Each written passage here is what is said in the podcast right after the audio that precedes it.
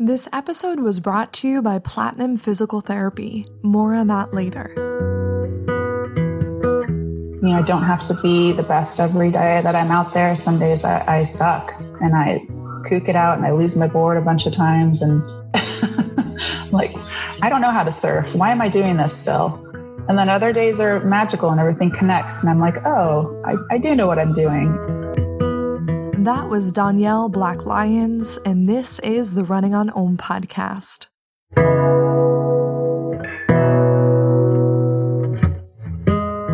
Hey everyone, welcome to or welcome back to the Running on Om podcast. I'm your host, Julia Hanlon, and I am so grateful that you, yes, you, you've chosen to tune in today. Here on the Running on Om podcast, we feature long form style conversations with women in endurance sports and in the outdoors. Although these conversations focus on women's stories in particular, I say this every time and I really mean it. This podcast is for everyone to listen to and for everyone to hopefully be inspired and empowered by. Now, as a runner myself, a lot of my guests are runners, and one of my goals when I relaunched the podcast in late 2019 was to bring on more diverse voices from women in sports other than running, as there's just so much wisdom from women in a variety of athletic and outdoor disciplines. So I am really, really excited to share with you Danielle Black Lyons on the podcast today. Danielle's a surfer, an artist, a mother, and co-founder of Textured Waves, a collective aimed at promoting diversity in surfing. In our conversation, we cover a lot of ground. Danielle shares about her love of the water, how she found surfing and essentially taught herself how to surf. Danielle opens up about her journey with postpartum depression and how the water and surfing was a deeply healing force for her. Danielle also discusses the amazing organization she co founded called Textured Waves, which is aimed at propagating the culture and sport of women surfing towards women of color and underrepresented demographics through representation, community, and sisterly camaraderie. Danielle is also an incredible artist, and we explore her art and how the water inspires it. This was such a powerful conversation on representation in the surfing world, on Danielle's journey as a mother and a human, and why the water is so healing. I am so excited to share Danielle with all of you. And if you do tune in to today's conversation, as always, please reach out to us if you tune in. I know that thousands of people listen to every episode, and until someone, until you reach out, you actually bring the podcast to life. Also, please consider sharing this conversation with someone you know. It might be your workout buddy, your coworker, a family member, or with your community on Instagram. Nothing beats word of mouth in helping the podcast grow. Okay, friends, let's do this. Let's dive deep with the multi talented Danielle Black Lyons.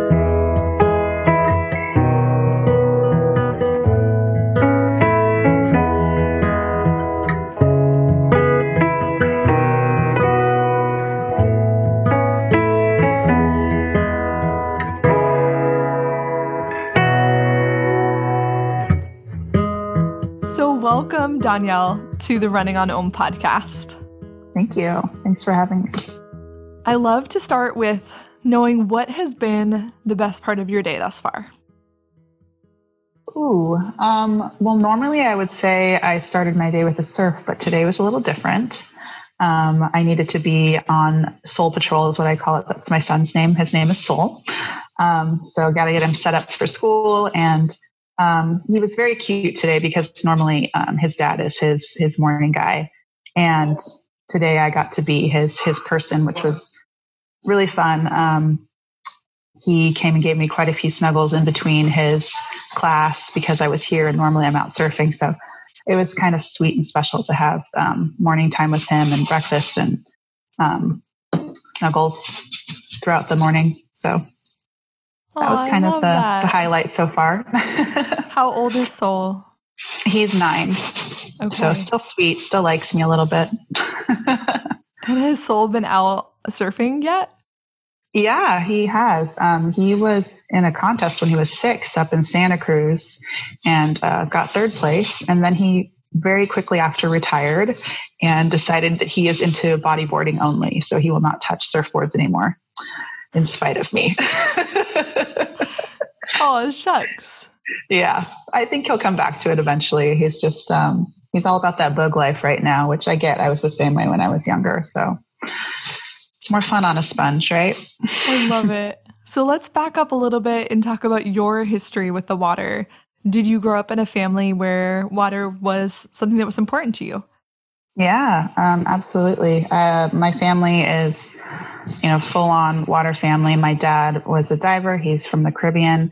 My mom is a really big swimmer and a diver as well. So, um, pretty much every vacation, holiday, weekend was spent either at a river, an ocean, a pool, a lake, you name it. We, we lived in the Bay Area. So, um, we had a lot of choices as far as waterways to go to. So, um, yeah, we did a lot of camping and hiking and swimming, and we had a above ground pool in our backyard. So I was always in the water. That's amazing. Did it ever feel like what soul, what its soul's experiencing now? Like, oh, that's kind of my parents' thing. Um, you know, it didn't. It just it, that was my normal, so it just it felt natural and never forced. Um, I was on swim team from a very early age, from age five, along with my brother. He's uh, two and a half years older than me, and we swam competitively. Um, I went all the way up through college, and I never felt like I had to do it. It was just part of me and part of my DNA to be in the water. I was always the first one in and the last one out when we'd go swimming anywhere. Um, so, you know, my hands would be all pruny and uh, pretty much growing gills. So that hasn't changed. I'm still the same way. Um, I think that's why I love the ritual of surfing and just being in the water every day. It's just part of who I am. And when did surfing enter your life?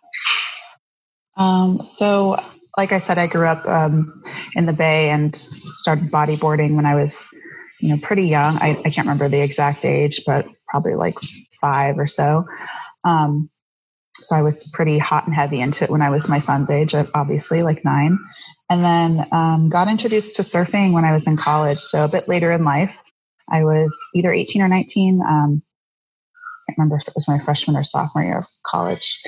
But um, I went home with a friend to the big island of Hawaii um, at Christmas time, and her sister let me borrow her board. And I was like, yes, I've been waiting to do this my whole life um, it really was something that I had, you know, idolized and admired from afar for so long, but had never, you know, had access to the equipment. And, you know, it's not an easy thing to just pick up and go do. It wasn't at the time anyway. Rentals weren't like a, you know, everywhere. So, um, yeah, I, I got on her board and uh, was immediately stoked out because, you know, I knew that the process of, you know, wave, wave riding, I just hadn't applied it to a surfboard yet. So it was a learning curve, but a super fun one. And I was automatically addicted and went home, um, got a board, got a wetsuit, got in the cold water in Oregon. And that's kind of where my surfing journey began. That's amazing. What part of the Oregon coast did you surf on? So I went to college at Linfield University. It's a small liberal arts school in McMinnville, Oregon. It's kind of wine country, um, south of Portland. And uh, I would surf um, around Cannon Beach area. Um, some of my favorite spots are like Shands, Otter Rock, um, Indian Beach. So yeah, lots of really beautiful, you know, solo sessions. I remember being out there and oftentimes being the only woman in the lineup and sometimes the only human in the lineup. There would just be sea lions out there with me. So um, those those days got a little sketchy sometimes you know, because you think of sea lions and then you think of sharks. Your wow. head goes all over the place. Yeah. Yeah. So. so, do you feel like you were self taught in the process of learning how to surf? Oh, definitely. Yeah. Um, I didn't really even think to get lessons until I started traveling. And kind of that whole surf travel thing is, you know, its own industry. And um, that's where I was like, oh, I should take lessons. Duh, that, that makes sense. Just like any other sport, you, you learn and you take a lesson. But I had been, you know, working on it and, you know, trial and error for years prior to even doing that. So, um, yeah, I did a couple of like camps here and there, but Um, I never really had like a, a coach or um, a mentor necessarily. It was just, you know, going out to local breaks and, you know, following people around, seeing what they were doing, asking them questions here and there, um, getting free pointers. I guess I got a lot of like free free lessons in the lineup. and when you speak to your early days in Oregon, mm-hmm. being at times the only woman in the lineup, what did that feel like for you? Were you aware of that?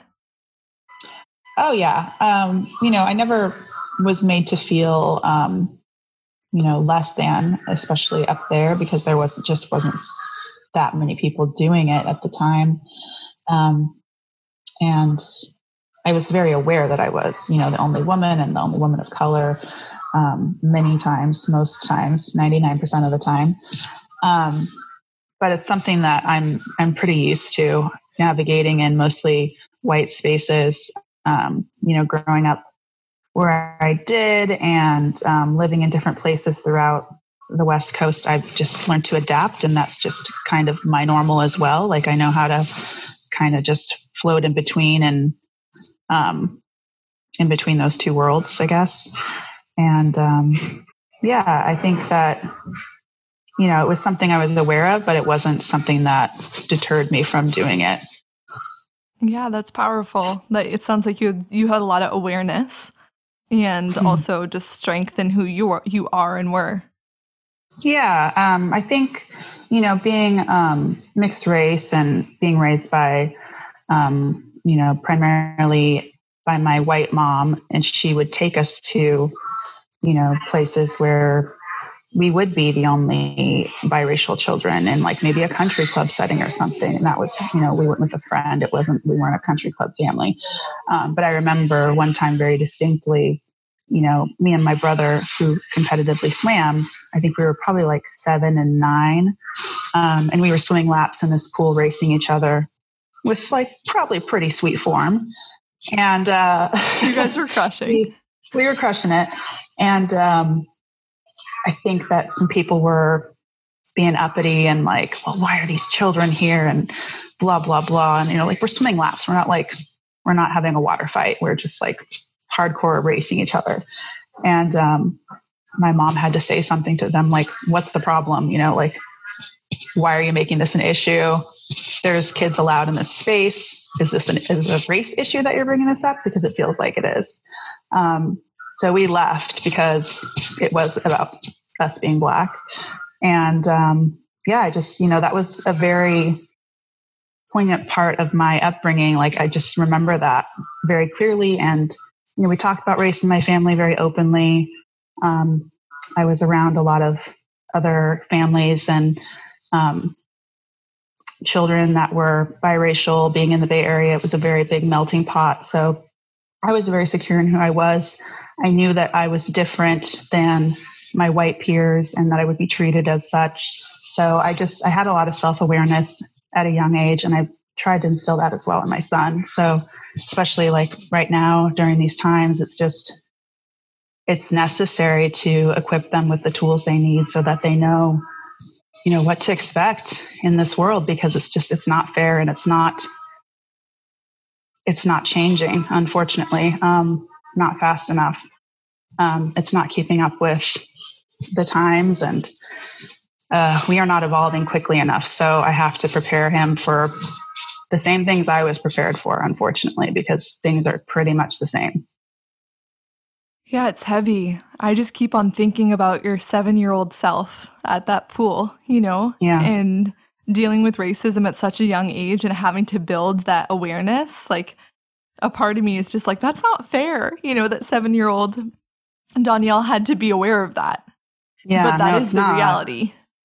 It is, and it's it's one of those things. As a parent, you have to have those conversations with your children, and I think it's important for you know, all races to have those conversations because it's not fair that I'm the only one that should have to have it with you know my my child because he's a person of color.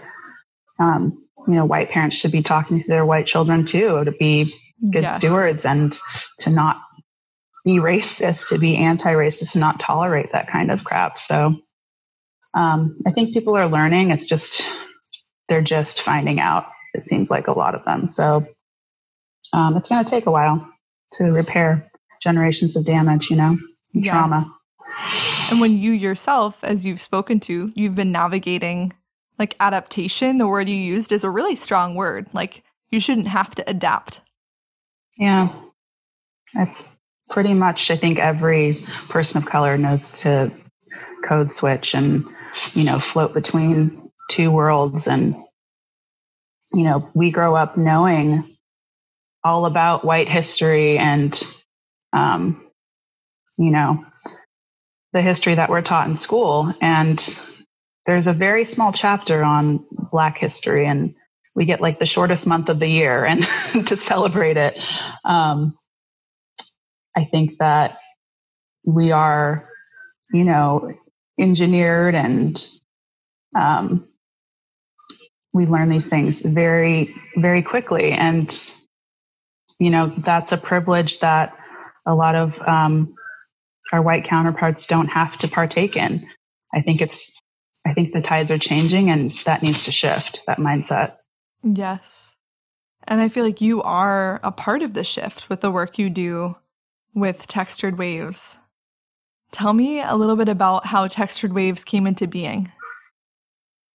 Yeah, um, you know, we we started the collective. Um, we all met online, and we decided that we just wanted to see more representation in the surf world. It was something that was, you know, hugely lacking, and um, you know, none of us had really seen our likeness in surfing, and um, that bothered us. So we wanted to make a change. Uh, we decided to start with a platform on Instagram, and that was about a year, maybe year and a couple months ago. Um, we met up in person because we had only, you know, been friends online and um, came together, created this collective, and because we're all spread out in different parts of the states, um, we have created kind of our own little communities within our local areas. So um, I'm based in Oceanside. Um, Chelsea is in Santa Cruz. Martina is in Honolulu. And Gigi um, is in Florida. She was one of our founders too. And, um, you know, we are all just, you know, doing our own things in our collective spaces, but we are a collective of, you know, together. So we're just trying to spread a diversity message and, you know, show that the sport is for everyone. Um, we're particularly focused on um, Black women and women of color and making sure that we are, you know, shedding light on our unsung heroes, kind of that you know we don't see in the mainstream surf media, but we should be seeing. Yeah, it's so so awesome. And the imagery of all of you surfing inspires me, makes me want to get on a board. And in particular, the movie that you did, See Us Now, um, at the end of the yeah. movie, one of one of you says, "May the waters of change greet us all. May you see us now." And I'd love to kind of explore that statement with you. How was that written? Did you write that? And what does that statement mean to you? Yeah, um, I think Chelsea wrote that. She wrote a lot of the dialogue. She's our um, in house poet. But yeah, um, is basically, you know, we've been here, we've been doing this for a while, but we want you to see us now. Like, this is us, we're here we can't close Pandora's box. um, yeah, it's just about the future, and the future is female. It's Black, Indigenous, women of color. It's you know, it's everybody. It's not just this one image that we've been force fed. So it's time for people to expand their minds a little bit, readjust their lens of what a surfer is supposed to look like, because it can look like anybody. And um, you know, people just need to be a little bit more welcoming and open minded. Amen to that. And I really will, I will include a link to See Us Now in this episode because it's, it is yeah. so, so beautiful and well done. Thank you. Yeah. Amazing. And I know where you live in Oceanside, you're also a part of, deeply involved in the surf community there. Yeah. Tell me a bit about, yeah, your local surf community. And do you surf with friends most days? Do you surf on your own? Like, how is your surfing structured into your life currently? Yeah. Um, I mean, I do both. I I mostly just go where I want to go because you know I'm a mom and I have a little bit less structured. I have more structured time than um, other people, and I just don't have as much freedom as I once did. Um, so yeah, I, I typically you know fly by the seat of my own pants and not go where other people um, and their schedules tend to go. But I do like to surf with friends when I can. Um, but I surf all over. Yeah, I'm, I'm a North County uh, local, so I, I, hang out mostly up this way, um, anywhere from, you know, San Onofre down to like Solana Beach area is kind of my area that I float between. Um, I started out surfing with a cool crew down here when I first moved to the area, the San Diego Surf Ladies, and um, I'm still connected to that that group. And I always see a ton of women out in the lineup. It's a really cool club that's you know made up of like 400 plus women and growing. It probably is bigger than that now. I'm not sure. Um, but yeah, we're all over San Diego County, so it's it's really hard to go out to the lineup and not see somebody that I know. And that's another thing about you know surfing by myself because I'm never you're never by yourself in Southern California, first of all, and um, I always see somebody I know. So yeah, I'm never really too worried about being alone necessarily. do you ever want to be alone? It sounds like it's it's packed. Yeah, um, you know I do some days, and uh, I think that's the beauty of surfing is you can just you know paddle off to the next peak if that's what you need, um, or just go to a break that you know will be a little bit less crowded than the next one, or a space that you know you can paddle off to another peak that's you know going to be just as good as the one you just left if it's too crowded or if you need some space because um, yeah, there's a lot of days where I just you know want to be alone and I don't want to you know spend the whole time chatting in the lineup. And then other days, I all I want to do is chat in the lineup. So um, yeah, it's nice to have that option. It ebbs and flows. Mm-hmm. What do you feel mm-hmm. like surfing is teaching you right now, or what are you learning about yourself through it? Because you have been doing it for a while. Um, what do I feel like that's been teaching me? Well, it teaches me patience, I think, and it um, allows me to reset a lot of what's going on in my mind and just, you know, calm the chatter. Um, what else? What was the question? What it teaches me, and what, what was the second part? I'm forgetting now. I think maybe like yeah, two part questions. what you're learning about yourself through it, which it sounds mm. like you you're kind of touching upon. Yeah. Um, what am I learning about myself? Um, I don't know. It's a tough one. I guess just yeah, patience and forgiveness. Um, you know, I don't have to be the best every day that I'm out there. Some days I, I suck and I kook it out and I lose my board a bunch of times. And like, I don't know how to surf. Why am I doing this still? Um, and then other days are magical and everything connects. And I'm like, oh, I, I do know what I'm doing. Um, I think it's just, it's control and um, ego and you having to let go of all that stuff because surfing is such a hard, humbling, and hard sport. Um, I think that's why so many people come back to it so frequently because it's it's just impossible to, to master. I mean, there are some people that are absolutely wizards and masters of their craft, but you know, the wave is changing, the the board is moving, you're moving.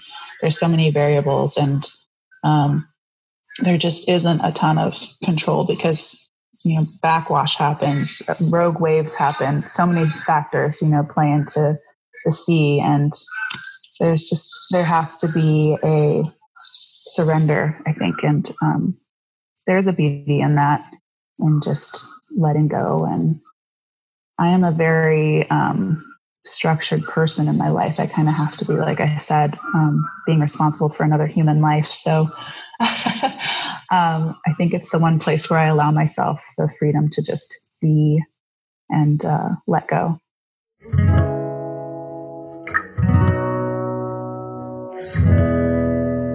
Let's take a quick break for me to share with all of you about today's sponsor, Platinum Physical Therapy. So I first started going to Platinum PT earlier this year when I was just so sick and tired of having plantar fasciitis and issues that prevented me from running and adventuring. I tried to solve the issue with a lot of different specialists and nothing had worked thus far. So when I started working with James Cassidy, the founder of Platinum PT, his approach to my health and running was a total game changer. Week after week, James addressed my running and injuries holistically. And week after week, I just started to feel better. My running became more consistent, and the issues that had plagued me finally started to subside. Platinum PT has three locations just outside of Boston, and their physical therapists work one on one with you every step of the way. Being runners themselves makes a huge difference as they really do understand how important it is for athletes of all disciplines to return to the sports they love in a sustainable and healthy way.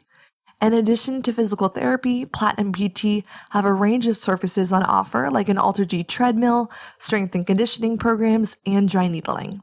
They also have a full telehealth program so you can be anywhere in the world and gain access to their team of incredible professionals.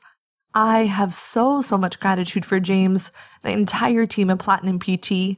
And if you're in an injury cycle or maybe you're just looking to build strength and long term stability, head over to platinumptma.com for more information on all of their in person and telehealth services. And wherever you live in the world, book an appointment today.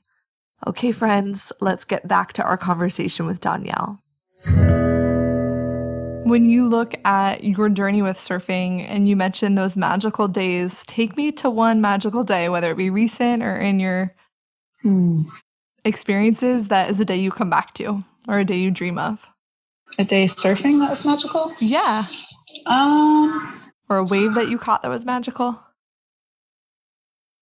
this isn't necessarily a magical story, but it's a funny one. Um, it was actually when I was like kind of connecting how to um, ride the nose. I was still like fumbling through the motions, and I was like, ah, I can't get my toes to the edge, and I was super mad at myself. And um, I remember I was riding this wave and I was wearing a leash and uh, it was kind of bumpy out.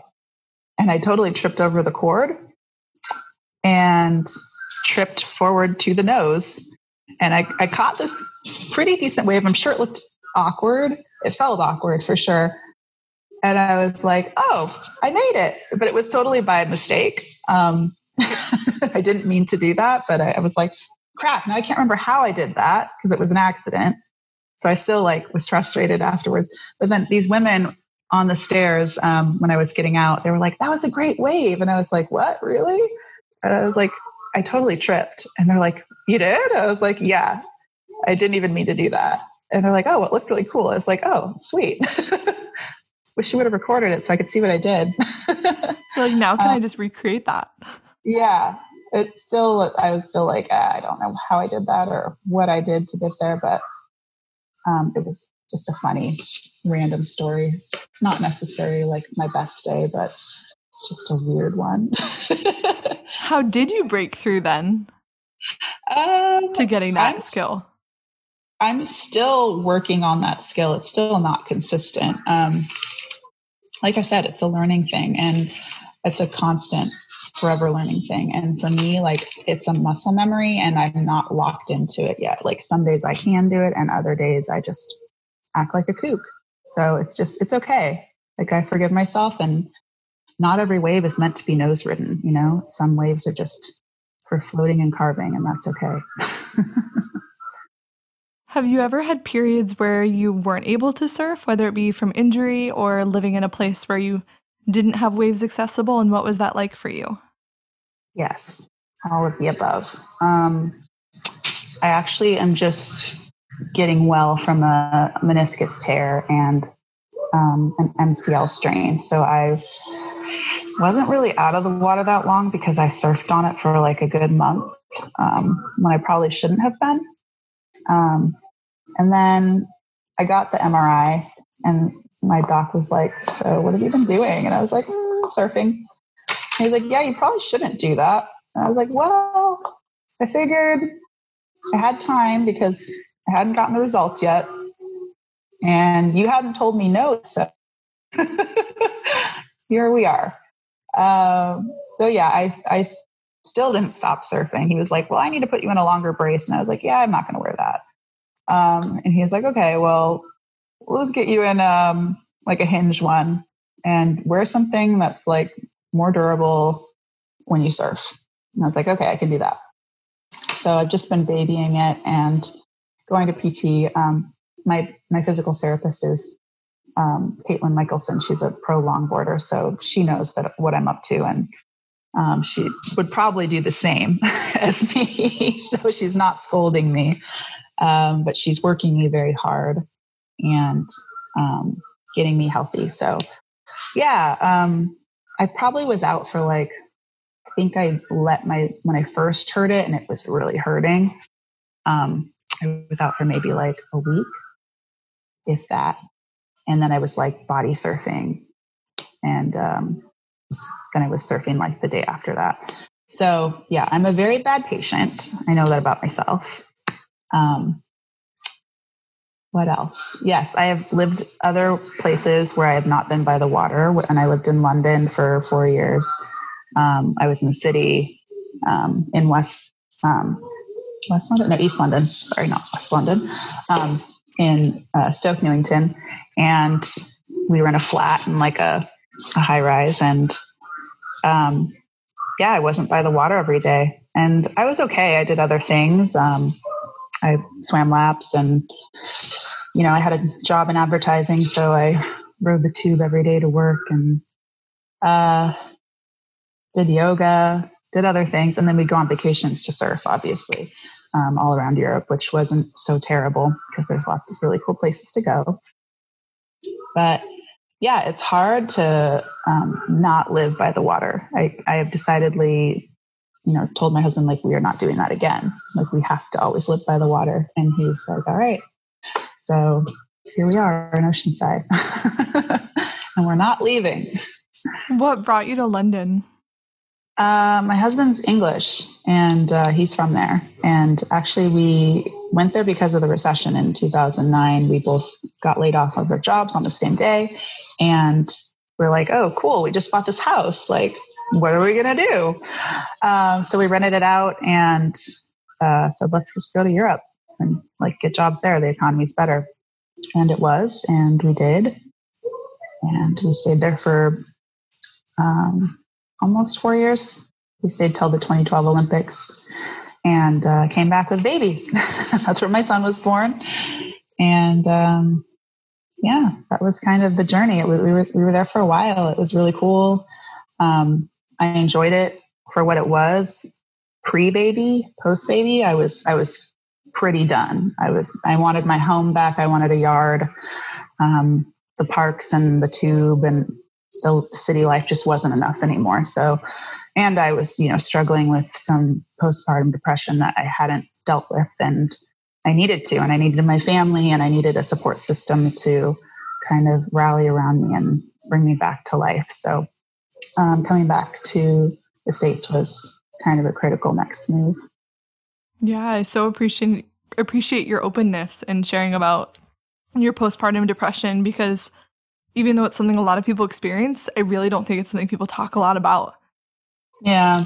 Yeah. It's just one of those things. Um, I don't know why it's so taboo in our culture to talk about anything related to, um, you know, birthing children. And it's, it's, there's a ton of stuff that's, you know, that can go wrong and that is traumatic about, um, you know, having children and just, uh, it's a, it's a rabbit hole that I, I won't go down the whole thing because I can get so sidetracked. But um, sticking to uh, the postpartum depression, um, I had a very traumatic birth, um, and labor and delivery was just um, pretty awful all around.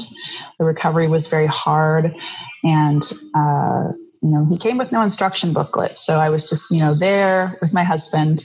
He was working full time Granted, he had some um, paternity leave, but just better than the states. But still, it wasn't enough. And you know, I was just you know left with this newborn and you know all of these emotions from your hormones and um, I had just had surgery, which I'd never had surgery on anything in my life. So um, I was kind of a baby about that, but it was, you know, very traumatic and I had nearly lost my life. So it was, you know, my mom came over, she was there and um, she helped me heal. And she was already had been there for, I think, three weeks because my son was two weeks overdue. So she could only stay so long. She changed her flights, uh, I think, a couple times. And then when she left, I just, I turned into a puddle. um, you know, I just, I needed my people around me. And we stayed, I think, I think we were there for a year and a half still after um, he was born because we came back. He wasn't even two yet. So, um, yeah, I did a lot of you know Skype calls with my family. I I went back to the states to visit. Um, I think once or twice, and then my mom came over um, quite a few times too to see me. But it was just hard. Um, you know, I never imagined when I would be a mom that I would be doing it in that way. And it just, um, you know, I thought I would always have like my my people around me and like you know he would be growing up with his cousins which he has you know my brother has children too so um, being so far from them was really hard too and um, yeah just being disconnected from i guess my crew my people um, that was one of the hardest things and then uh, just all the emotions that I felt and not forgiving myself um, for, you know, the outcome of how the birth happened. Um, I kept replaying in my mind, like, oh, if I wouldn't have had these interventions, you know, things could have been different. And I just wouldn't, wouldn't let it go. Like, very, like, stuck on what went wrong. And I just could not let it, let things go um, for the longest time. And it took me forever just to forgive myself. And, you know, nobody talks about these things. So I was just internalizing this stuff, um, not having anyone other than like the women in my life, like my mom and um, people that were close to me that knew my story. Um, because I wasn't very public about it in the beginning. I hope I held it very close to chest. Um, but yeah, I just, I didn't, I don't think I handled it well. And um, the thing that you know, really did bring me back to myself was water. And I got back into swimming and, um, you know, brought my son into the water with me right away. When he, as soon as he could get in the water, he was in there with me. And, you know, it wasn't that he wasn't enough. It was just that I felt so horrible about myself. And, um, being a failure, not having a birth, like not birthing him the right way to feel like a woman and, you know, just struggling on other things. And, um, you know, I, I adored my son, but I just, I felt so inadequate in so many other ways. It's just, it's this weird juxtaposition of, you know, wonderful feelings, horrible feelings, all mixed into one. And it's really hard to explain unless you've, you know, lived it and felt that way ever. But, um, yeah, it's, I don't know. Um, water was the one thing that you know brought me back, and it's funny because um, my son he he's got a little temper. it's adorable. Um, he's like a little carbon copy of me in so many ways, but I have quite the fiery temper too. Um, but just adding water, like I'd always give him a bath if he was like hot and bothered and like fired up or just crying or whatever even now, like now that he's older and he's just, you know, if he's mad about something, we go swim or we go to the beach and everybody's just like, ah, you know, we're just like, ah, it's all good now. Um, so yeah, it's just, it's our element. It's a, it's a, I want to say it's hereditary because, um, really everybody in our family is, you know, a water woman or a water man. And that's just natural for us and it resets us all. So, um, yeah, when I finally got back into surfing again, that's when I really reconnected um, with my soul and, you know, found myself again. So, yeah, I, I think, you know, surfing and the water is huge in playing a role in my, you know, recovery and rediscovery of who I am. Yeah, what I'm hearing from you is just your journey in healing. Like, it mm-hmm. took a village in that it took yeah. like being in community, it took making changes of where you lived, it took like bringing mm-hmm. water back into the forefront of your life. Village meaning like all like healing has to come from all places. Yeah. Definitely. Yeah. And the move here was um, also really critical to that too. I, I just, I needed to be by the water every day. And things really shifted for me when we came here. And, you know, I met the women um, from the San Diego Surf Ladies and started going out daily and surfing and, you know, reconnecting with people and making relationships.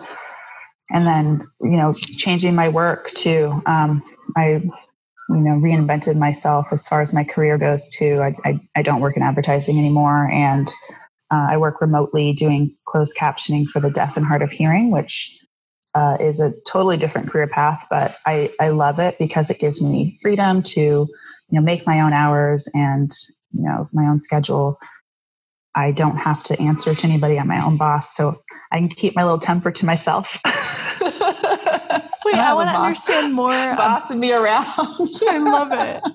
I want to understand more about your work with the deaf and closed captioning. What is yeah. that? Um, what does that look like, and what does that entail? Yeah, so uh, you know, like when you go into a bar and you see um, like soccer on the screen or something, or football, yes. and there's the words flying across, and they're captioning it. That's what I do. So I started out doing um, news, sports. So I do like soccer games, um, nationwide news, uh, lots of press conferences. And now I do more stuff for students. So I do a lot of um, work at the university level um, on a national scale. So if a student um, is deaf or hard of hearing, they will request captioning. They will get a tablet or they'll use their phone. And then I just get the audio feed sent to me and I repeat what I hear verbatim. It's all speech, it's not typing or anything like that. And um, my speech turns into text with my software and that flies up to the screen of the student in need. Wow. So, and so is it a live process of your your speaking? It's all live. Yep, it's all real time, um, which I love because if I mess up, it's it's out there. I don't have to edit it. you kind of learn to be like embrace the suck and like if you do make mistakes, it's it's just normal. They know it's a human behind there. Um, but actually the humans are more accurate than the computers the computers still um, can't keep up with us because you know they don't have the the different tools that we do as humans they can't add in um, you know the sounds like laughter and applause things like that. So if you see a lot of mess ups on a captioning service it's not a human it's it's a machine it's ai wow. Because humans are I'm, I'm about 98% accurate so I, I don't make too many mistakes. How do you think your work with closed captioning has impacted the way you are as a communicator in your life? Um, well, I definitely talk faster now because I because I, I do um, speech to text, so my voice is really fast when I'm actually working. So I have to remind myself to slow down a lot of the time when I do speak to a human, not talking to my computer. Um, I think it's um, it's helped me just to be um, more connected to people. Um, I've been able to work all over the states and a couple of times internationally with um, this job, and it's it's been really cool just to learn about different things. And you know, I've, I've been able to go to to Yale and to Harvard, and I never thought I would go to an Ivy League, but here I am sitting in on their classes. So um, you know, I can get a, a law degree if I want to. If I want to take a a term of law school, I can I can do that. You know, it's it's cool because I can learn about all these different things. So um, it's really it's really interesting and fun to um, you know look at the semester and just pick classes and like what do I want to do? you know. um, yeah, I don't know. It's just been interesting, and and then it's funny too. Like in times of COVID, um, there's so many different um, like meetings that I sit in on and conferences and things like that. And it's it's interesting to see everybody go remote and uh, all the just the the oddities that happen when you're in Zoom calls and people that have never been on Zoom or been remote. You know, half the time that we're on the call, they're just troubleshooting and I'm I'm you know captioning like, well, how do we do this, Phil? And what's this button do? Am I live? Can you hear me? you know, so many technical glitches and just funny stuff that happens. and a lot of people um, forgetting that they're on camera. so, a lot of funny stuff behind the scenes that I get to see. Amazing. I mean, you get to be forever a student in a way because you're getting yeah. to learn about so many different disciplines, it sounds like. Yeah, I'm a little fly on the wall. It's so cool. So, you also are an artist, an incredible artist. And I was looking at your work with Salty Soul.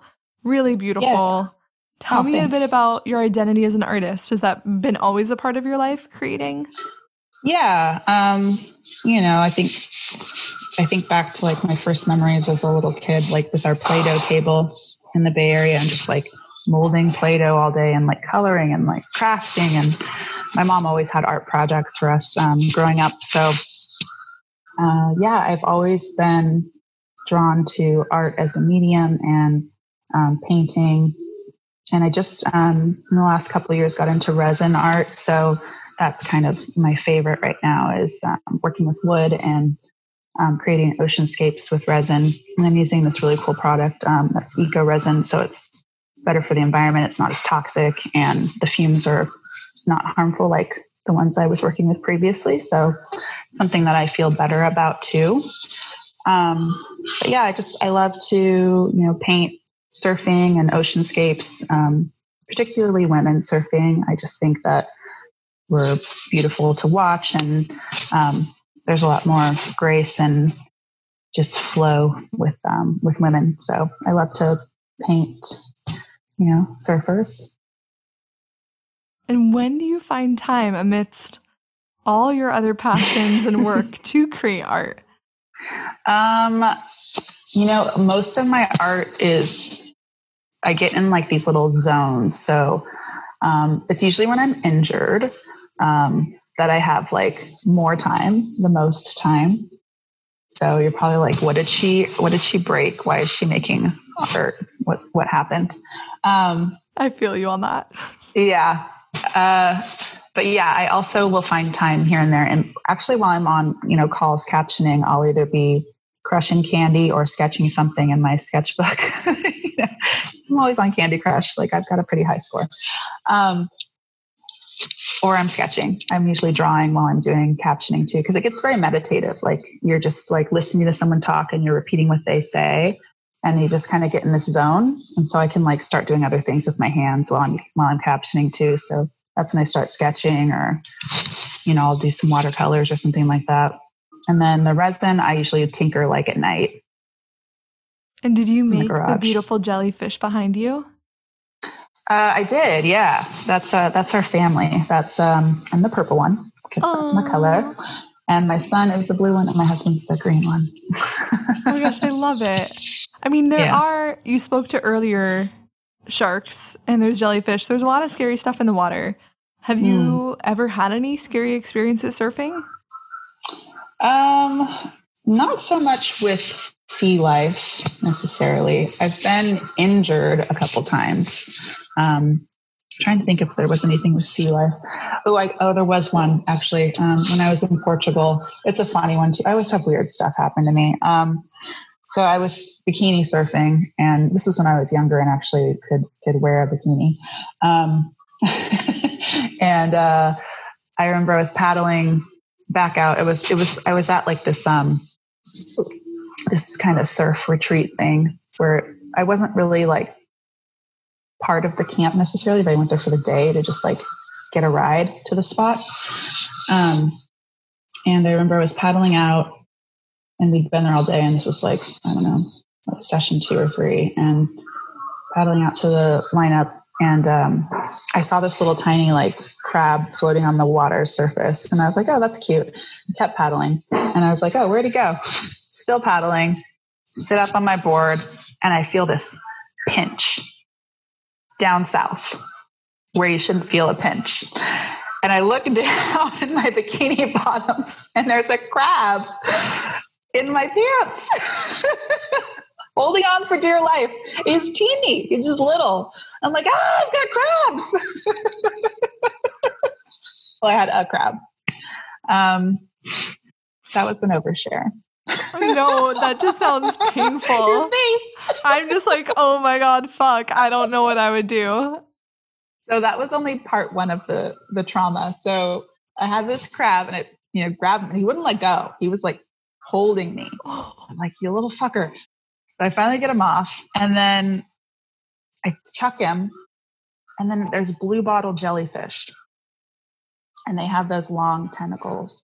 And one of them wrapped around my inner thigh.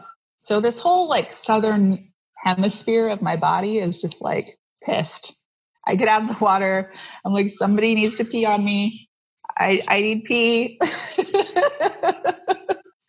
so I had a crab nibble and um, a jelly sting on that day. That was not the best day. But yeah, I mean, nothing big as far as like wildlife. Um, you know, I've, I've been stung by a stingray twice. That sucked. That felt like childbirth. Like that felt like labor pains. The one that I got really bad. He hit like my funny bone in my foot. I don't know. It, it was oh. just it hurt forever. It hurt forever. I didn't get it. It didn't get an infection, but it hurt for like months. It is the pain, and I didn't go to the doctor or anything, but um, because it didn't get infected and there was no barb, but it really freaking hurt and it left a gnarly scar. And every once in a while, like I can still feel like I don't know, scar tissue and like itchy and I don't know. Um, not pleasant. not a fan of this of the stingrays. They're like demonized raviolis, they look like. um, you know, no, no real wildlife stuff. But again, like I've had a couple, um, you know, fin gashes to the knee and to the nose, um, you know, here and there. And you keep coming Nothing back. Major, though. And you keep yeah. coming back. I mean, that's what I feel like when you love something, it's hard not to. Where yeah. is a place in the world you haven't surfed yet that you would love to surf? Um, I haven't been to South America yet. I would really like to go. I've, I've been to almost all of Central and a lot of Mexico, but I haven't been to any of South America. And um, I would love to like just spend several months going around everywhere and seeing everything because I always want to see everything, not just like one spot, all of it. Yeah. Yeah. It's that like forever uh, learner in you, it sounds like. Yeah. I just, I love to travel and I can't wait for things to open back up so we can do that safely. Yeah, let's talk about that. I mean, what has COVID been like for you and how has it shifted your life? Uh, well, we've we've canceled a couple travel plans this year. Um, I was, supposed to be in Hawaii next week, and I won't be, sadly. Um, we've been pretty, you know, bunkered down here at our house. Um, my son's in school, so that's all remote and kind of a struggle, to be perfectly honest. It's just, it's not easy. Um, I know we're not alone in that feeling, and um, our situation is not unique, but it's just, it is hard. And I think, um, you know it's difficult for for kids i feel really bad for my son and you know he had such a great teacher last year and we fought really hard to get him that teacher and he only had half the year with him so that was just such a bummer. And i i kind of like went to the principal i was like hey really wanted to have this teacher again like he needs more time with them. And we got him again which is like the one saving grace because this teacher he's amazing and he he just he makes the kids laugh and he makes fun like kind of the, the center point of, of class and the focal point of um, his lessons is just like you know making things fun and interesting. And i think that's really important for a student like my son who needs that you know he needs the fun. He needs that that little bit of stimulus. It can't just be like droning on a lesson over not having any fun. So um, it's been really great for him to have that.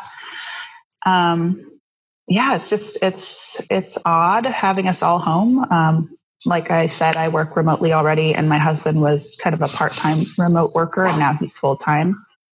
Um, so there's just a lot of bodies in the house, and there's never any food because we're eating all of our meals here. So I feel like I'm shopping all the time and cooking meals all the time. Thankfully, we share that job, my husband and I. But there's a, we're always we've always got like something being made, or you know, going to the store. It's a lot of a lot of being home, and um, it's weird, but it's becoming normal. Yeah. I mean, you brought up so many layers to the complexity of this time, like the schooling component for parents. It's just really hard. I don't have children, but I can't even imagine what that's like for you as a parent and for the kid. Like both both Yeah. parties are it's challenging. And not Yeah. having personal space is also really real.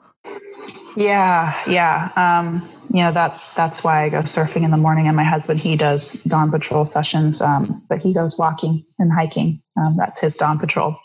So we shift. He goes at five to five to seven. I go seven to nine usually. But today, like I said, I'm I'm home this morning, so um, that's usually our our time that we get for ourselves. And um, you know, when we don't get it, we we both get a little bit cranky. So I'll have to make up for it later this evening. so I'm not a grouch. Yeah. But um, yeah, um, I don't know. Just it's it's odd. Everybody's here and we're we're making it work, but it's just it just feels kind of weird and a little a little wrong. totally. you know? Totally. Yeah. So, what is ahead for you in these upcoming months? I mean, I know you, we don't know, you know, with travel and things like Mhm. that, but are there any projects that are really inspiring you? Um, yeah, um, I've got I've got a lot of stuff going on. Um, Textured Waves is, you know, we're working on a couple different projects with a few different brands that we're excited about. Um, we're hoping to make a, a longer film and um, host retreats for women of color um, in 2021 if you know if things get better. Um, that's the goal. Maybe this time next year we'll be doing something fun up in like Central Coast potentially. Um, and then for myself, um, I have a gallery that will be hosting some of my work here in Encinitas. So that's going to be launching this Sunday. Um, you Amazing. can check out my page for more info on that to come. And then um, I have a collection for my art with um, my good friend Jennifer, her company, Her Waves. Uh, there's a cute little shirt that was made, and um, my art prints and some cute stickers that are for sale. So, Yeah, I was going to buy Um, this shirt. I'm obsessed with it. It's beautiful. yeah. Oh, thanks. Yeah. Um, that was really fun to make. So, it's always cool to make something in collaboration with surf buddies. So, yeah. Um, very excited about that. What else? Um, hmm. Yeah, we're doing a screening. That's what the other thing was. I was like, I knew there's something. Um, we're hoping to do a screening of um, See Us Now and our other short film, uh, Textured Waves, that was done by the Narnar Honeys. And that'll be in Encinitas at the end of the month. So, again, um, hopefully more details to come on that one very soon, but we're still hammering out the finer stuff like location to be determined. Wow, you've got your your hands in a lot of different buckets. It's really Mm. inspiring. Yeah, I like to stay busy. That's my normal. Totally. Is there anything we haven't touched upon that you want to bring forward? Uh, I don't think so. We've talked about a lot. If people want to connect with you, what is the best way to do that and to support the work you do? um, so, uh, my website for the collective is texturedwaves.com, and our handle is the same, Textured Waves. And then for myself, um, you can find me at salty.sol. That's S O L, like my son's name. And yeah, I also have a website, saltysoulartworks.com. And those are the main ways to reach me.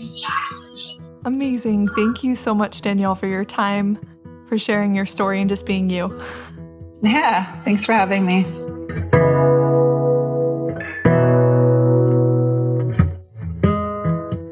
This podcast was made possible with the support from Platinum Physical Therapy. Platinum PT have three locations outside of Boston and have been a major contributor in my ability to run healthy this year.